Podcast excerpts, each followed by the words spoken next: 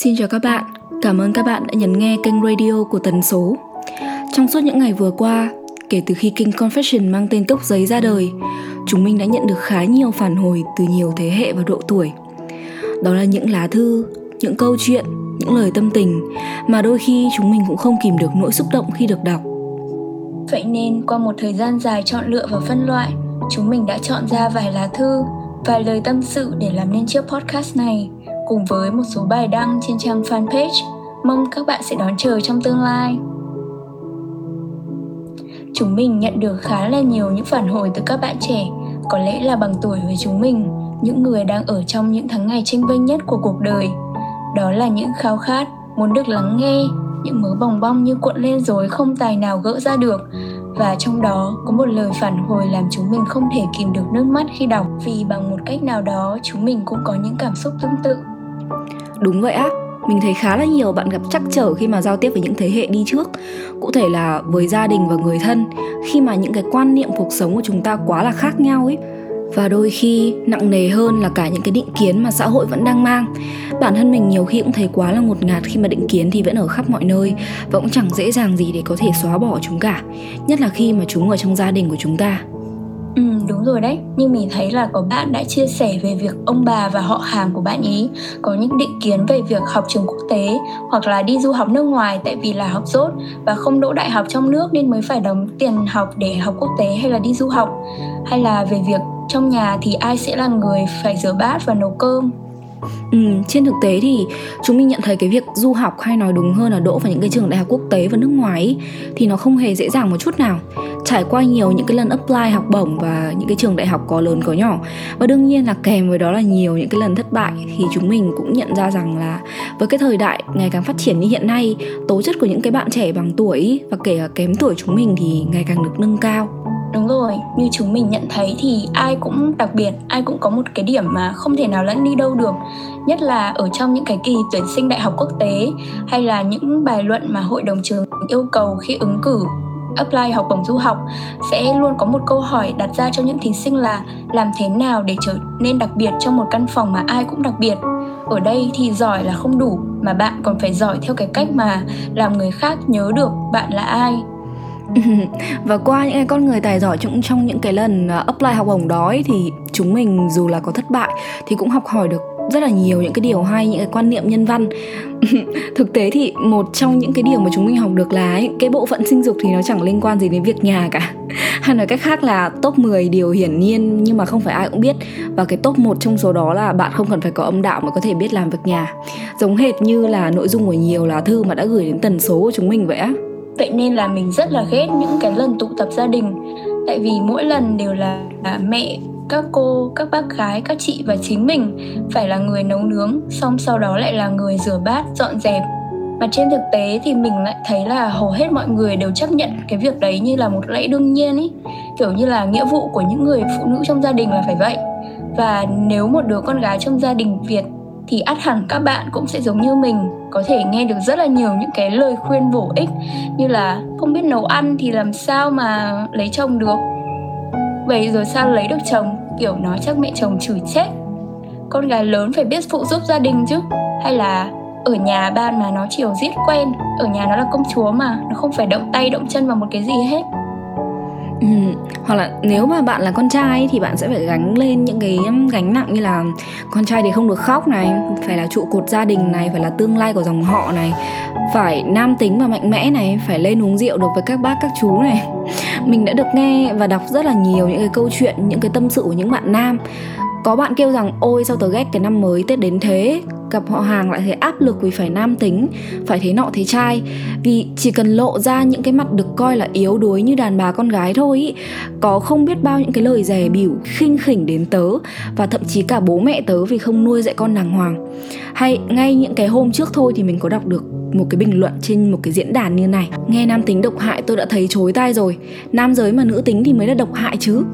Các bạn ạ thực tế thì mình luôn cho rằng là tại sao đàn ông thì không được nữ tính và tại sao đàn ông nữ tính lại được coi là độc hại. Chính những cái định kiến giới đầy nặng nề và cổ hủ ấy mới là những thứ nên được coi là độc hại, chứ không phải là sự nữ tính hay là cũng chẳng phải là đàn ông nữ tính. Một người đàn ông sợ bị cho là nữ tính chính là người sợ bị đối xử như cách họ đã đối xử với phụ nữ. Đúng vậy, và mình luôn yêu, thương và tự hào với những người đàn ông mà dám thể hiện những cái mặt nữ tính và có những cái mặt nữ tính của họ. Ý mình là mình ở đây để nói rằng khi mình yêu một người thì mình sẽ yêu tất cả các mặt của họ, tất cả các phương diện của họ. Mình yêu những mặt nam tính của nữ giới và mình yêu cả những mặt nữ tính ở nam giới. mình hiểu rằng là đa số như là cha mẹ và ông bà chúng mình này, những người đã được định hình, tư tưởng từ rất là lâu về trước và sống trong một cái xã hội như thế trong một thời gian khá là dài, vẫn cho rằng là những cái đặc điểm như là mạnh mẽ này, cứng rắn này, có thể là thích màu đen nữa và nó sẽ tồn tại ở một người con trai thì thể hiện cho cái sự thẳng của họ ấy. Và khi một người nam giới xuất hiện những cái điều ít nam tính hơn thì mọi người lại cho rằng họ là gay hay là họ là chuyển giới ừ, mình cũng thấy vậy đấy nhưng mà trong cái xã hội hiện đại như bây giờ ấy, thì mình thấy là dường như người phụ nữ họ được giải phóng nhiều hơn về vấn đề này thì tiến sĩ Khuất Thu Hồng, tiến sĩ tâm lý học, chuyên gia nghiên cứu về giới tính, tình dục, sức khỏe tình dục và HIV/AIDS từ năm 2002 tới nay là Viện trưởng Viện Nghiên cứu Phát triển Xã hội đã có trả lời trong một buổi phỏng vấn rằng xã hội đã có rất nhiều thay đổi trong quan niệm về vai trò, về sự thể hiện của người phụ nữ. Còn về đàn ông thì hầu như vẫn chưa có sự thay đổi gì cả. Đàn ông vẫn luôn bị chỉ trích là bảo thủ, là gia trưởng, nhưng đã ai làm gì cho họ họ vẫn luôn bị và hay được nghĩ là rất ổn, là phái mạnh. Thành ra cuối cùng thì họ vẫn quanh quẩn trong cái khung cũ dích như thế. Thế nhưng chúng ta cứ mặc định rằng làm đàn ông thì dễ dàng hơn, thoải mái hơn đứng trước một núi áp lực như thế để giải tỏa cảm giác bất lực, thì nhiều người đàn ông đã chọn cách chút những cái bẽ bàng, những cái cay đắng dồn nén xuống đầu người phụ nữ. Vì dù sao, họ vẫn có lợi hơn người phụ nữ ở trong cái xã hội này. Giới nam vẫn được coi là bề trên.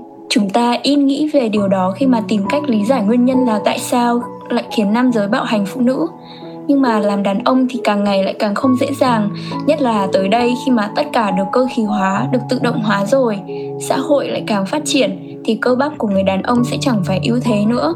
Lúc ấy không khéo đàn ông lại rơi vào tình cảnh bất lợi hơn, vì phụ nữ cũng làm được những điều ấy, mà thậm chí còn làm khéo hơn cơ.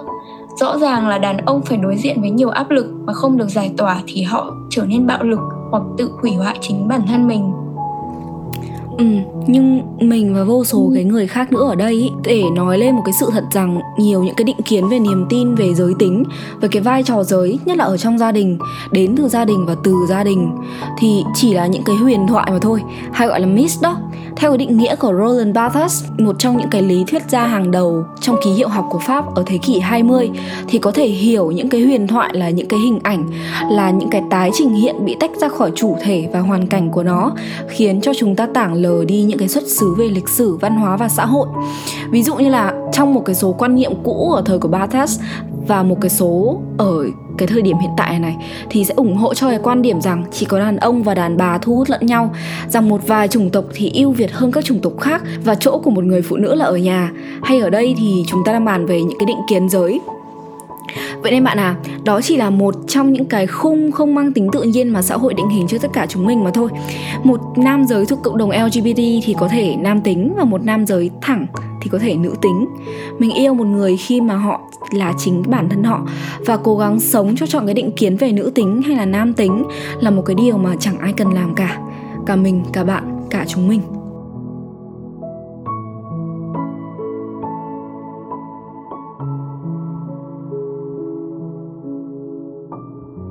Bên cạnh những cái tâm tình, những cái bức thư trải lòng về định kiến của những thế hệ cũ, thì chúng mình cũng đã nhận được một số lá thư rất là dồi dào cảm xúc.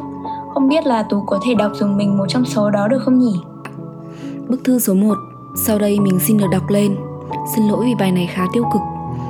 Dạo này, trong đầu mình cứ vẳng đi vẳng lại những giai điệu, câu từ của bài nếu ngày mai tôi không trở về của The Cassette. Mình chỉ nghĩ là nếu như ngày mai mình không trở về nữa thì sẽ như thế nào nhỉ? Nếu như ngày mai mình xách hành lý và rời khỏi thế gian này, thì sẽ như thế nào nhỉ? Có lẽ nắng hạ vẫn cứ xanh như thế. Có lẽ mưa phùn vẫn mãi bút như thế. Có lẽ những người thân yêu của mình rồi cũng sẽ quay về guồng quay của cuộc sống bình thường mà thôi. Và cũng có lẽ cũng sẽ chẳng có nếu như nào cả. Mình đi siêu thị, mua đồ thôi, nhưng mình bị hút vào một thứ. Cái dao dọc giấy mình trong phút chốc ấy lấy lại tinh thần mà bóp chặt cái cổ tay trái của mình, như thể bảo vệ nó khỏi con quỷ trong mình vậy. Nhưng mình vẫn mua nó về, rồi lấy lại lý trí, rồi ném nó vào góc tường, vỡ tan. Mình không muốn đi, từ tận sâu thẳm trong lòng mình mình biết vậy. Nhưng có những lúc, mình chẳng thể kiểm soát nổi bản thân mình nữa. Bạn mình nói, dạo này thằng x bị làm sao ấy? Mình dạo này lại bị làm sao rồi thật từ ngày xưa, mình đã nghĩ đến cái thòng lọng. Sau này rồi, mình lại nghĩ đến dao lam. Và bây giờ là cái dao dọc giấy. Mình muốn nói mà có lẽ là kêu cứu. Nhưng những người xung quanh mình đều có đỗi trân trọng. Chẳng lẽ mình lại kể cho họ những cái này chứ?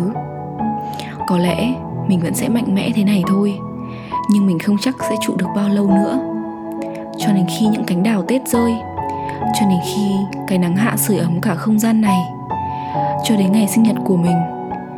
Hay, nếu ngay bây giờ, một cú mental breakdown ập tới và con quỷ dữ ấy lại len lỏi xâm chiếm thể xác mình, có lẽ như bao lần khác, mình sẽ lại cố gắng mạnh mẽ thôi. Chắc thế. Cảm ơn tầng số đã lắng nghe câu chuyện của mình. Mình rất ngưỡng mộ những câu chuyện và thông điệp các bạn truyền tải. Chúc tần số sẽ thành công nhé. Và hãy trân trọng vì ngày hôm nay mình đã sống nhé từ khuyết danh. Thật sự là mình vừa bất ngờ và vừa xúc động khi đọc, vì The Cassette hay là cái bài hát này cũng là cái ban nhạc và là cái bài hát yêu thích của mình. Thậm chí là giờ đây mình có thể đọc ra được từng cái câu, từng cái chữ của bài hát đó luôn ạ. Thật sự là nó đã chạm đến trái tim mình ngay từ những cái nút đầu tiên là mình nổi hết cả da gà. Mình thích cái tiếng guitar điện nghe đã ghê luôn. Cả cái giai điệu bắt tai và lời cũng rất là dễ thuộc nữa mình cảm nhận được cái cách mộc mạc và chân thành cả đơn giản mà cái bài hát này nó vận hành. Có lẽ là cái chủ ý của tác giả là như thế nhưng mà càng nghe thì mình lại càng thấy nhói. Và trên thực tế thì The Cassette cũng đã kể về câu chuyện đằng sau cái bài hát buồn này rồi ở trên một live show. Nếu bạn muốn thì chắc là bạn có thể tìm hiểu. Ừ, mình cũng giống như Tú đấy. Và thậm chí là giờ đây mình có thể đọc ra được từng câu từng chữ của bài hát đó luôn. Nhưng mà thực tế thì mình lại thích nhất bốn cái câu đầu tiên và cũng như là điệp khúc của nó. Nếu như ngày mai tôi không thể trở về, Xin đừng đợi thêm nữa, Mùa thu đến sao đi quá vội. Tôi mãi xa người thật rồi. Tự nhiên nhiều lúc mình lại có một câu hỏi như thế này, Nếu ngày mai con tim mình ngừng đập Thì chẳng biết sẽ như thế nào nhỉ? Chắc cũng sẽ giống như bạn viết á, có lẽ trời vẫn còn đẹp và nắng vẫn còn xanh và cuộc sống vẫn sẽ vận hành thế giới vẫn sẽ quay như cái lẽ vốn có của nó. Hmm, mình cũng như vậy. Mình viết khá nhiều cả văn và thơ về cái chủ đề này. Mình vẫn nhớ mãi có một bài đăng năm ngoái mà mình bắt đầu bằng câu Xin chào các bạn, mình là Tú, mình 17 tuổi Và một ngày thì mình sẽ chết. Nghe thì nhiều người bảo có vẻ là thật là nặng nề Có vẻ là bài viết này sẽ thật là buồn Thật là trầm cảm chỉ vì mình nhắc đến cái từ chết á. Nói sao nhỉ? Mình cảm thấy cái chết là một chuyện rất là bình thường. Ai rồi chẳng phải chết? Dù theo cách này hay là cách khác, dù sớm hay là muộn, ta đều phải chết. Đó chỉ là một trong những cái điều mà chúng ta đều phải trải qua trong cuộc đời này thôi. Nhưng mà buồn cười là người ta cứ thấy, ôi, sao mà thật là nặng nề, thật là kiêng kỵ khi nói về nó. Người á đông chúng mình thì lại hay có quan niệm là kiếp trước kiếp này, rằng sau khi người ta chết thì họ sẽ đến hoàng tuyền, uống canh mạnh bà để quên hết kiếp này, đi qua cầu theo quỷ sứ để vào vòng luân hồi và đầu thai, sống tiếp cho hết bảy kiếp của mỗi một linh hồn. Trong khi đó thì người phương tây lại quan niệm rằng, sau khi chết người ta sẽ tồn tại theo một cách khác. Đó có thể là cõi vĩnh hằng như mình xem trong bộ phim hoạt hình Coco, hay thiên đường, hay địa ngục. Chẳng biết có chia nhiều tầng như mình đọc loáng thoáng trong thần khúc của Dante Alighieri không? Nhưng dù sao thì những quan niệm đó Có đúng hay không thì chúng mình đâu có biết, đúng không? Chúng mình đã chết lần nào đâu. Chúng mình đâu có biết là có kiếp sau hay cuộc sống sau khi ta lìa đời hay không. Đúng vậy á. Chúng mình cũng không có biết, Nên là chúng mình không có dám đặt cược. Nhưng mà chúng mình biết là chúng mình đang sống ở một cái thế giới mà từng giây trôi qua thì sẽ không bao giờ trở lại, ít nhất là trong cái vòng đời này. Và có những thứ mà chúng mình chỉ có thể gặp một lần. Có những người mà một khi đã bỏ lỡ thì sẽ chẳng có cơ hội lần thứ hai. Chúng mình nghĩ đa số người sống trên đời này đều hiểu điều đó, rằng vì ta không biết là ta có kiếp sau hay không, hay là sẽ tiếp tục tồn tại dưới một dạng thức nào khác, hay là sẽ trở về với cát bụi hôm nay nhìn thấy ánh mặt trời lại là một cảm nhận cần khắc ghi theo kiểu khác so với hôm qua. Nó cũng là việc ta đều chỉ được trải qua có một lần. Ít nhất là trong trí nhớ của ta là thế. Nếu như có kiếp sau hay là cuộc sống sau khi chết. Ừ, nên mình nghĩ là thực tế thì cái chết nó cũng bình thường thôi. Nó bình thường với tất cả mọi người khi mà à, mọi người nghĩ về nó nói về nó. Có một người bạn mà mình quen đã kể cho mình về một người bạn của cậu ấy. Người đã chọn cho bản thân mình một cái chết êm ái nếu như mà mình không có dịch nhầm. Hay có một người bạn nữ của mình, có người thân đã chọn cách kết liễu cuộc đời ở độ tuổi còn rất trẻ. Nhiều người chỉ trích rằng tại sao họ lại làm như vậy, tại sao người thân của họ lại cho họ làm như vậy. Nhiều người lại bảo người kia thật ích kỷ, rằng việc họ lựa chọn chết đi thật là ích kỷ um, hoặc trải đâu xa trong cái phần bình luận đưa tin về bất cứ một bài có từ khóa nhảy cầu nào trong trang Facebook của địa phương mình thì người ta thậm chí là còn buông những cái lời lẽ như là cay nghiệt chửi bới. Và dù mình có buồn thay cái người bạn đó của trang dù mình có cảm thấy rất là buồn khi nghe về cái sự biến mất của những sinh mệnh mình lại thấy nực cười nhiều hơn. Người ta luôn ca ngợi cái việc mà được sống theo ý của mình khao khát được sống theo một cách không ràng buộc và tự do mà lại không thể tôn trọng cái việc là người khác được chết một cách tự do và chết theo cái lựa chọn của họ mình nghĩ là có thể sau khi lựa chọn những cái chết như thế này, họ có thể cảm thấy hối hận, hoặc không.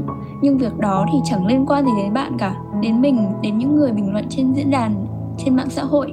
Mà có chăng thì cũng chẳng ai có quyền chỉ trích họ, chỉ vì họ đã chọn chết đi thay vì tiếp tục sống. Ta chỉ có quyền cảm ơn họ vì đã ở đây, giờ này, tại nơi này vì vẫn sống và vì đã tồn tại. Mình thấy thế là đủ rồi.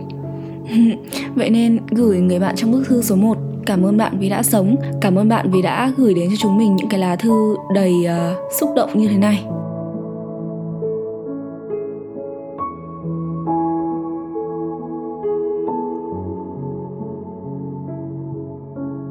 Tiếp theo sau đây, mình xin phép được gửi đến các bạn thính giả bức thư số 2 mà chúng mình đã chọn ra để đọc trong ngày hôm nay. Bức thư đầu tiên và cuối cùng con gửi bố mẹ. Bố mẹ à, không biết là bố mẹ có cơ hội được đọc bức thư này của con hay không. Nhưng nếu lỡ như một ngày bố mẹ có đọc được, thì bố mẹ cũng đừng buồn nhé. Con đã tha thứ cho bố mẹ rồi. Con là đứa con cả trong gia đình. Một đứa con được bố mẹ kỳ vọng rất nhiều. Được bố mẹ hy vọng sẽ trở thành điểm tựa cho hai em. Được bố mẹ cho đi học đủ thứ trên đời. Nhưng bố mẹ à con mệt mỏi lắm. Con không muốn như vậy đâu. Con không muốn làm con cả bố mẹ luôn miệng nói các con đều là con của bố mẹ bố mẹ thương mấy đứa như nhau. Nhưng con không thấy thế. Con đã cảm được, nhận được rằng tình yêu của bố mẹ không chia đều cho chúng con. Con đã cảm nhận được rằng có vẻ như con là đứa không được yêu thương nhất trong nhà. Bố mẹ luôn miệng hỏi, sao con ích kỷ vậy? Sao con cứ phải tỉ nành với các em? Nó là em của con cơ mà. Tại sao con lại phải gắt gỏng với nó như thế? Nhưng bố mẹ đâu biết rằng mỗi lần con so sánh như vậy, đều chỉ mong được một lần bố mẹ đối xử với con như cách mà bố mẹ đã đối xử với em. Con đã lên tiếng rất nhiều vì tủi thân, vì muốn bố mẹ có thể thay đổi dù chỉ là một chút. Nhưng tất cả những gì con nhận lại đều là lời trách móc của bố mẹ. Bố mẹ trách con vì sao con lại ghi nhớ, trách con vì con thù dai. Nhưng bố mẹ đâu biết rằng hơn ai hết con muốn quên đi tất cả những tổn thương đó. Tại sao lại chỉ được 8 điểm toán? Tại sao lại bị ao khỏi top lớp? Được có 9 điểm Anh thôi à? Sao Văn chỉ lại được từng này điểm? Con đã cố gắng rồi mà Con đã nỗ lực rồi mà Tại sao bố mẹ lại không nhìn thấy? Tại sao bố mẹ không công nhận con? Con nhớ có những lần con được điểm cao Con rất vui và muốn chia sẻ với bố mẹ, Nhưng tất cả những gì con nhận lại là gáo nước lạnh dội thẳng xuống bố mẹ chỉ nhớ những lần con bị điểm thấp mà quên đi những thành tích con làm bố mẹ tự hào. Hay bố mẹ đã từng thực sự tự hào vì con bao giờ hay chưa? Người ngoài họ đều nói, con giỏi quá, con xuất sắc quá. Con vừa sinh lại vừa học giỏi. Những lúc như thế, bố mẹ lại được dịp hãnh diện vì con. Con vui lắm. Nhưng bố mẹ lại chưa bao giờ khen con lấy một lời, con là con cả. Con biết con có trách nhiệm lớn hơn phải mang. Con cũng biết. Thế nhưng thế đâu có nghĩa là mọi trách nhiệm đều dồn hết lên con đâu phải không ạ? Tại sao khi bị điểm 7, điểm 8 thì con bị ăn đòn trong khi em chơi game trong giờ em bị điểm 1, điểm 2 thì bố mẹ lại làm ngơ? Tại sao khi em đánh con tím người và con phản kháng lại thì con lại là người sai? Chỉ vì con lớn hơn thôi hay sao ạ? Tại sao sinh nhật em được tổ chức với bánh kem và kẹo ngọt, trong khi sinh nhật con mọi người chỉ chúc vài câu trên facebook thôi vậy ạ? Con có đang đòi hỏi mọi người nhiều quá không ạ? Nếu một ngày nào đó con biến mất khỏi cái nhà này, con biến mất khỏi cuộc đời của bố mẹ, thì bố mẹ có nhớ con không? Đây là câu hỏi con đã hỏi đi hỏi lại bản thân cả chục, cả trăm lần, mỗi lần con bị tổn thương. Câu hỏi đó nó lại văng vẳng trong đầu bố mẹ, có nhớ con không? Con không dám hỏi vì con không dám nghe câu trả lời. Con thương em, con thương bố mẹ, nhưng những vết thương trong lòng con, những vết thương chưa lành trong con không cho phép con được gần gũi, được tâm sự với bố mẹ, với em con. Vì thế nên con xin tự nhận, con đúng là một đứa bị tự kỷ như lời bố nói. Bố mẹ đừng trách một đứa tự kỷ như con vì đã không tâm sự với bố mẹ nhé con còn nhớ, có một lần bố từng nói, tao không có loại con gái như mày. Con xin lỗi, con xin lỗi vì đã không là một đứa con như bố mẹ mong muốn. Con đã gồng gánh suốt hơn chục năm nay, con mệt rồi. Vậy nên nếu con biến mất, con cũng không mong bố mẹ nhớ đến con. Như thế bố mẹ sẽ không phải buồn, không phải thất vọng vì con nữa. Con cảm ơn bố mẹ vì bố mẹ đã sinh ra con, vì bố mẹ đã chăm sóc con con xin lỗi bố mẹ vì con đã không trở thành được đứa con như bố mẹ kỳ vọng. Con yêu bố mẹ có lẽ đây cũng là lần đầu tiên con nói con yêu bố mẹ. Con chào bố mẹ từ một đứa con không ngoan. Đúng là một bức thư một lời bộc bạch đầy cảm xúc trang ha? Ừ đúng vậy. Và mình tin là trong lòng nhiều bạn thính giả đang nghe đài hay những khán giả trên nhiều nền tảng của tần số.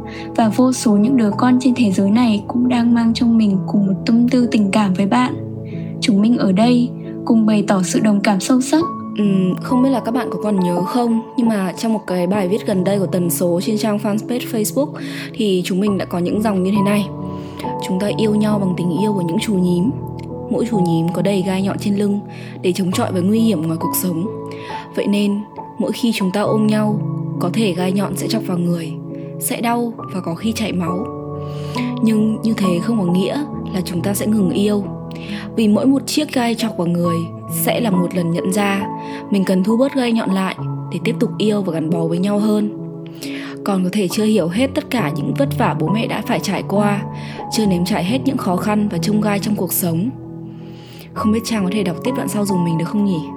Nhưng bố mẹ ơi, xin hãy tin tưởng con vì không có niềm đau nào lớn hơn việc bị chính những người thân yêu nhất của mình nghi ngờ. Con vẫn luôn cố gắng để trở thành một người tử tế, một đứa con khiến cho bố mẹ tự hào. Cho dù con đường mà con chọn có thể sẽ đầy trông gai, vất vả hơn con đường bố mẹ muốn con đi, nhưng chưa bao giờ con mất đi niềm tin và lòng dũng cảm, vì con biết bố mẹ luôn yêu thương và giúp đỡ con. Xin đừng bắt con trở thành con nhà người ta. Hãy để con được làm con của bố mẹ thôi hmm, Vậy nên là mình nghĩ rằng có lẽ cái tình yêu của bạn thính giả đã gửi bức thư số 2 này hay là của chính những cái đứa con trong gia đình là chúng ta và cả của bố mẹ chúng mình nữa là một cái tình yêu của những chú nhím. Có lẽ đôi khi những cái cung bậc những cái cảm xúc trong cái tình yêu ấy làm chúng mình đau đớn và tổn thương hơn ai khác. Nhưng mà làm sao chúng mình ngừng yêu được bạn nói có đúng không? Đương nhiên là không bao giờ có thể phủ định rằng những cái tổn thương chúng mình gây ra cho nhau là thật chính mình và Trang trong số Radio 01 đã kể rất là nhiều những cái câu chuyện tương tự như vậy á. Và cũng giống như chúng mình lần đầu làm trẻ con, lần đầu sống trên cuộc đời này, mình nghĩ ai cũng nhớ được rằng cha mẹ cũng là lần đầu làm cha mẹ vậy thôi. Cha mẹ hiện tại họ đang dạy theo con theo thói quen, cách dạy được truyền thừa từ thế hệ trước, và đôi khi cái cách dạy con ấy lại không có phù hợp với thời đại hiện tại họ được dạy rằng thương con thì cho roi cho vọt, trừng phạt là phương án giáo dục kết hợp và sử dụng cuối cùng khi mà giáo dục ngôn ngữ đã cạn kiệt. Những đứa trẻ bị tổn thương về bạo lực sẽ bị tổn thương cái tôi rất là lớn. Giáo dục bạo lực không hình thành những cái đứa trẻ yêu thương mà chỉ tạo nên những cái đứa trẻ ù lì, tự ti và cũng bạo lực như vậy. Hơn hết thì trên thực tế, cha mẹ chúng mình cũng từng là nạn nhân của giáo dục bạo lực. Nếu mà bạn có để ý và theo như tâm lý học và theo như những cái gì mà mình vừa nói, thì những đứa trẻ mà có xu hướng tiếp nhận tiêu cực nhanh hơn tích cực. Nên là cái việc sống trong môi trường thường xuyên bị bạo lực ngôn ngữ này, bạo hành gia đình này, thì chúng sẽ có xu hướng dùng lại toàn bộ những cái cách cũ cho thế hệ sau, đó là những cái thế hệ con của chúng đó. Ừ, vậy nên là có thể nói là cha mẹ luôn yêu thương con cái, nhưng họ lại không được dạy về cách yêu thương đúng cách. Họ cũng không được chỉ dạy cách để làm cha mẹ nên yêu thương bản năng bộc phát lại làm tăng khoảng cách giữa các thế hệ. Việc thiếu đồng cảm, định kiến, sử dụng một bộ não trưởng thành để phán xét một đứa trẻ thì khó lòng mà có thể xây dựng được người trẻ. Phần đa người thì cứ cố học đông, học tây và trở thành giáo sư này, bác sĩ hay gì đó cao siêu. Nhưng mà thực sự là chả ai học để trở thành một người yêu tốt này một người chồng này một người cha tốt cả. Ở trường không có ở đời thì chỉ nói những cái câu mông lung phó mặc hầu hết cho bản năng và lề thói. Nhưng mà trên thực tế thì đối với mình bây giờ gia đình là những cái người thấy được gắn kết từ trong tâm hồn chứ không phải là chỉ là những cái người được gắn kết với ta từ bộ gen nữa. Và làm cha mẹ thì không phải là bản năng mà cũng chẳng phải là thiên chức gì cả. Ừ, đúng vậy. Và hơn hết thì chúng mình tin rằng không chỉ có những đứa trẻ trong những gia đình không toàn vẹn mới là những người mang được nỗi đau, đáng được đau. Có thể chính chúng ta, chính những đứa trẻ tự xưng rằng được sống, được nuôi sống trong tình yêu thương và mái ấm đủ đầy, cũng có những vết thương sâu hóm, những đứt gãy khó mà hàn gắn được trong suốt đường đời của mình. Một số trong chúng ta thậm chí còn không đủ tự tin rằng mình có thể nuôi một đứa trẻ nên người không đủ tự tin rằng mình sẽ không phạm lại sai lầm của những thế hệ đi trước hoặc không đủ tự tin rằng mình sẽ không trở thành bố mẹ, một cái thế hệ bạo lực thứ hai. Hoặc không chắc rằng mình sẽ giữ chúng an toàn và thoải mái trong chính ngôi nhà của chúng.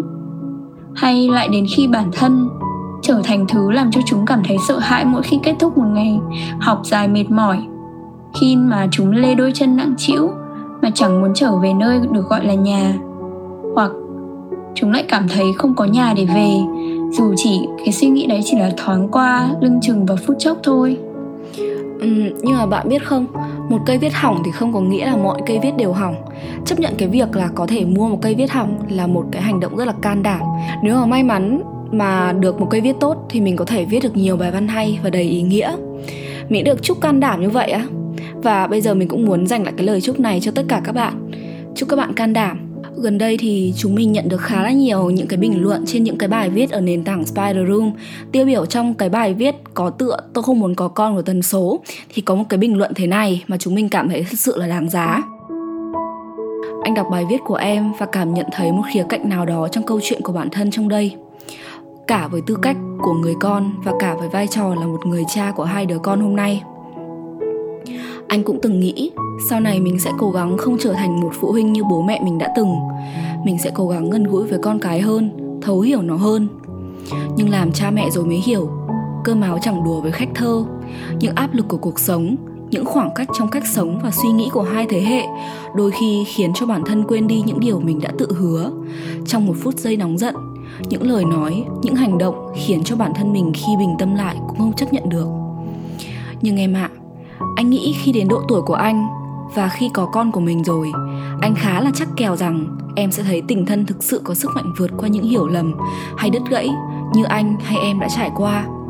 Có con hay không là một sự lựa chọn mang tính cá nhân. Anh không phê phán hay khen chê gì cả. Đôi khi anh cũng ngưỡng mộ những cặp đôi bạn bè anh, những người quyết định sẽ không sinh con. Nhưng hãy luôn giữ niềm tin rằng tình thương luôn có hai chiều, cha mẹ và con cái luôn yêu thương nhau có chăng là cách thể hiện khác nhau mà thôi. Và với anh, con anh là điều tuyệt vời nhất anh từng có trong cuộc sống này. Nói chung thì chúng mình cũng chỉ muốn nói rằng tổn thương thì khó lành và đứt gãy thì khó gắn. Nhưng tình yêu thì sẽ vẫn luôn luôn tồn tại các bạn ạ. Chỉ cần một chút xíu can đảm để bước lên phía trước, một chút xíu can đảm cho cả các bạn đang là những người con, cho cả những cô chú đang là những người bố, người mẹ để thu lại cái gai nhọn trong tình yêu của mình dành cho đối phương mà thôi. Tình yêu không phải là một đích đến, một điều mà chúng ta cần phải đạt được, mà nó là cả một hành trình. Một hành trình không thể thiếu mà người ta sẽ phải đi qua suốt cuộc đời. Và nhiệm vụ của chúng mình là tận hưởng hành trình đó nhiều nhất có thể, bất kể là cay đắng hay ngọt bùi bạn nhé. Chúc các bạn can đảm, chúc các cô chú tìm thấy mình đâu đó ở trong đây can đảm. Và hãy nhớ chúng ta vẫn yêu thương nhau thật nhiều. Cuối cùng, Tần số xin tặng bạn một câu nói mà chúng mình rất là thích Sinh ra tự do, yêu không sợ hãi Cảm ơn các bạn đã lắng nghe số radio thứ ba của tần số. Mong rằng các bạn sẽ tìm được chút hơi ấm, chút hơi cháo hành đâu đó trong đây trong những lời nói của chúng mình ngày hôm nay. Xin chào và hẹn gặp lại.